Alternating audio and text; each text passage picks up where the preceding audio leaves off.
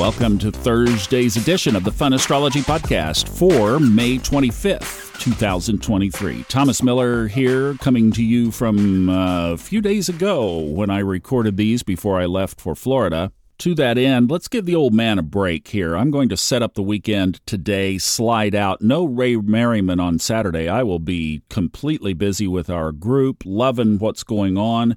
So let's just talk about the energy for the next three days, and then I'll see you back again, pre recorded on Monday, live again back in the booth on Tuesday. We mentioned yesterday you get the day off. Today is a free pass. There is no significant energy in the chart today. I mean, a couple of aspects with the moon.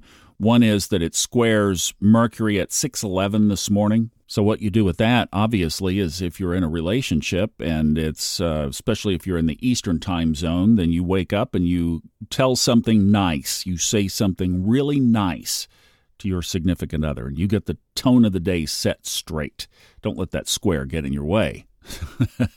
but you do. You get a day off, basically, an energetic rest day.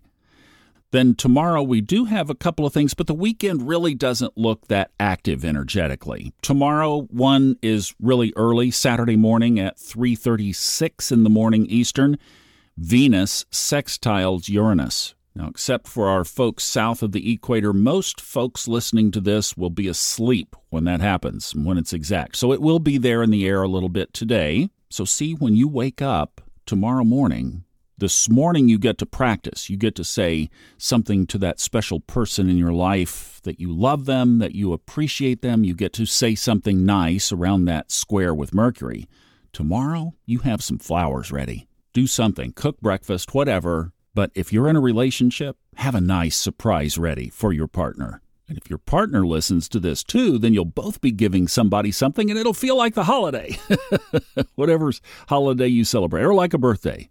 All right, enough of that. Then 405 this afternoon, Mars squares the nodes. Remember the moon did that on Wednesday? That's where the energy starts to come back in because Mars squaring these nodes, especially with the south node in Scorpio, could be a little bit punchy. For you numerologists, though, that happens at 3 degrees 33 minutes, 333. Maybe that will be a special alignment right there. 4:05 p.m. Eastern Time Friday afternoon. That's when Mars squares the nodes of the moon. You know, from a personal perspective, that's take a look at your karmic situation where, you know, just that little snapshot moment there where you pause if you're following this and you time these things and you really try to surf and use these energies. That's one where you stop and you just pause. Where am I on my path? That's a constant question if you're living your highest timeline. You're always evaluating that. And when you get off, that way you just only have to bump yourself back in. You don't have to do a radical shift.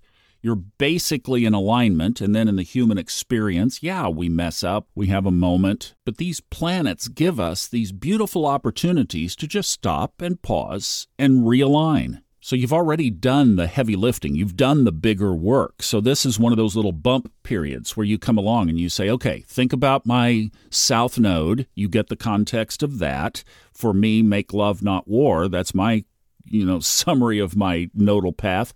So I look at it. Mars, the planet of war.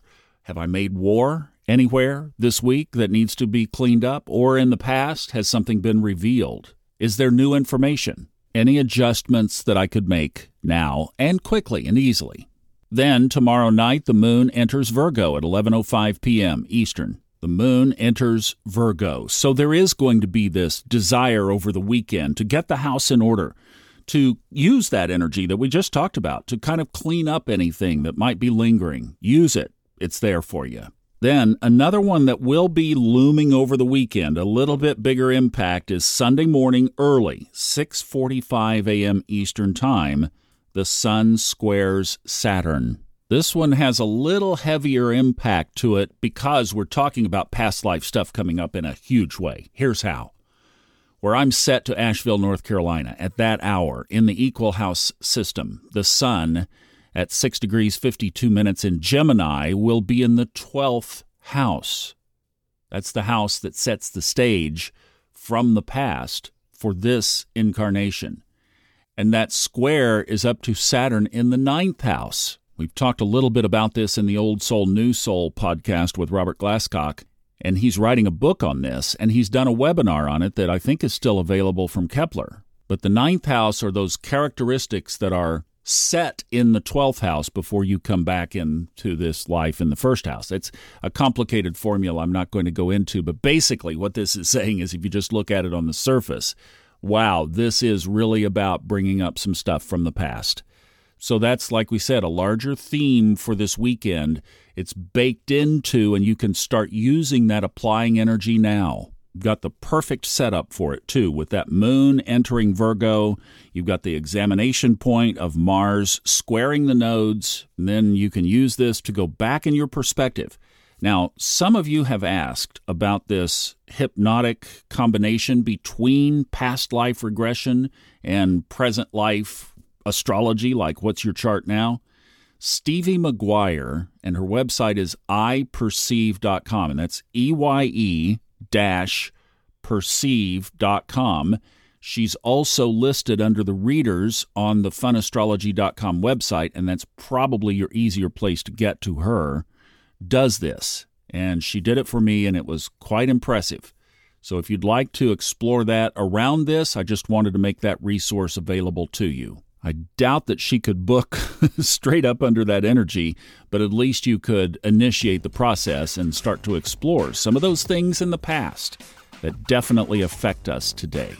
Especially if there's something that you haven't been able to shake, it might really be buried up in some of that 12th house, 9th house energy. Might be a good time to start to unlock that door. Guys, have a great weekend. I will be recorded on Monday, but I will be back on Tuesday, waiting and anxious to get back in the saddle. Thank you guys for listening. Have a great weekend. Bye bye.